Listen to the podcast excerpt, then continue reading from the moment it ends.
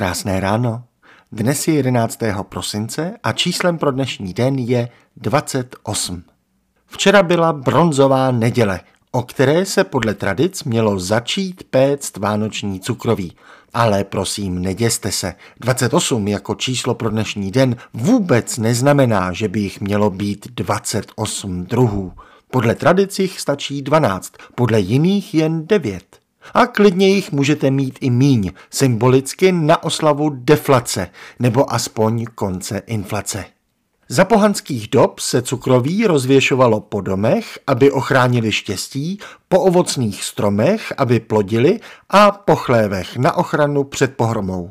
Dobytek byl přeci zároveň traktorem i ledničkou, i proto se pečená hmota tvarovala do domácích zvířátek a kuliček, co by buď ovocných plodů nebo slunce při slunovratu. Cukroví tak bylo takovou důležitou investicí do zvýšení ekonomického růstu. Teprve křesťanství se na produktivitu statku vykašlalo a přeneslo cukroví dovnitř, do domu. Najednou nešlo o zdraví dobytka, nýbrž lidí.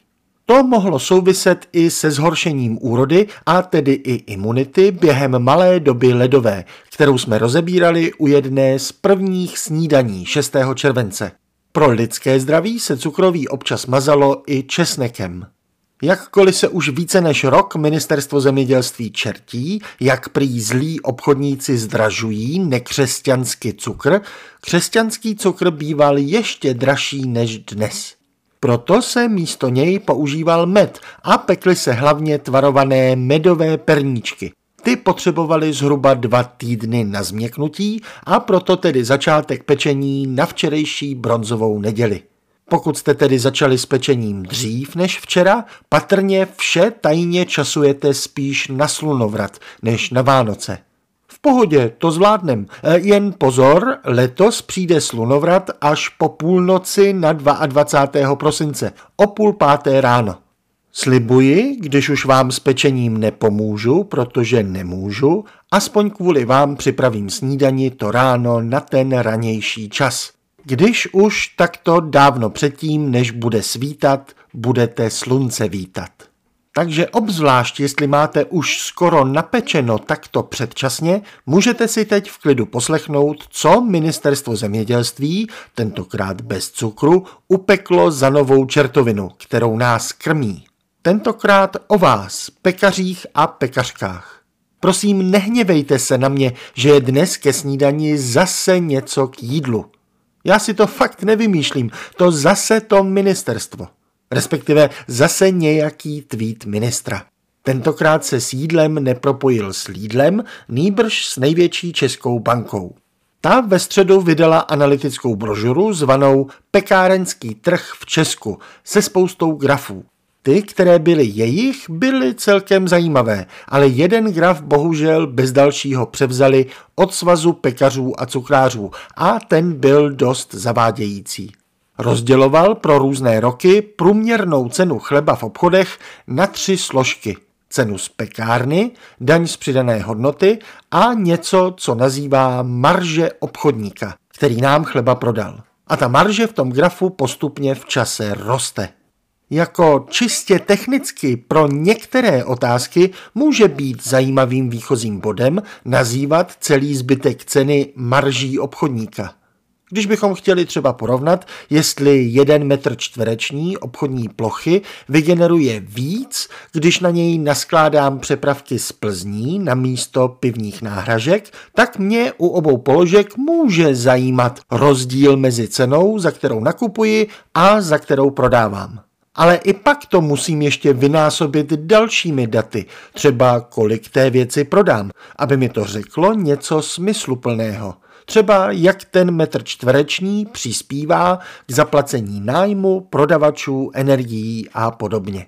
S přimhouřením obou očí se tomu rozdílu mezi nákupní a prodejní cenou může říkat marže, když srovnávám různé výrobky u daného obchodníka ve stejný čas – je ale dost nešťastné to srovnávat pro jeden výrobek v čase, jak to udělala banka pro chleba. protože se v čase samozřejmě mění ty ceny nájmů, prodavačů, energií a podobně. Takže i když marže roste, tak jestli náklady obchodu rostou ještě rychleji, může klidně zisk ze chleba třeba klesat i při rostoucí marži. Největší česká banka aspoň ví, že marže není zisk. Neví to ale český ministr zemědělství. Ten tento graf tweetnul s tím, že marži prohlásil za zisk. A tento zisk obchodníka prý dnes činí číslo pro dnešní den 28% z ceny chleba. Téměř dvakrát tolik, co před devíti lety. To, že ceny z pekárny také za těch devět let vyrostly, to se bere jako samozřejmost, když vzrostly náklady. Cena z pekárny samozřejmě už také v sobě obsahuje marži pekárny, tedy rozdíl mezi cenou mouky v pytli a cenou mouky v upečeném chlebu. Nikdo by ale ten rozdíl neprohlašoval za zisk pekaře, který do toho musel dát energie, čas, stroje, všechno. Stejně jako ten obchodník. Ten také jenom nesedí a něco jen nepřeprodává.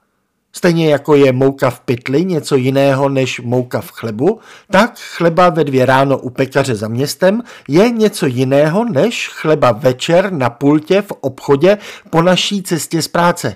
Díky němuž nemusíme ještě i do nejbližší vesnice pro máslo na ten chleba.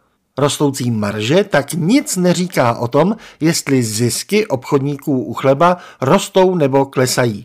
To je stejný nesmysl jako říkat, že zisk zemědělce je 10 tisíc procent, když mu z jednoho zrnka pšenice vyroste v průměru zhruba 100 zrnek. Rostlinka mívá zhruba 5 hlav. Nepočítat náklady je prostě nesmysl v každém vesmíru. Ministr by jej neměl šířit ani v době kolem slunovratu, kdy je šamanismus bubnování a tančení ve víru alternativou za víru. Zaplať slunce, pečení chleba není pečení cukroví. Zdraví těla léčíme si lékařsky. O duši nám péči pečou pekařky. Hezký den.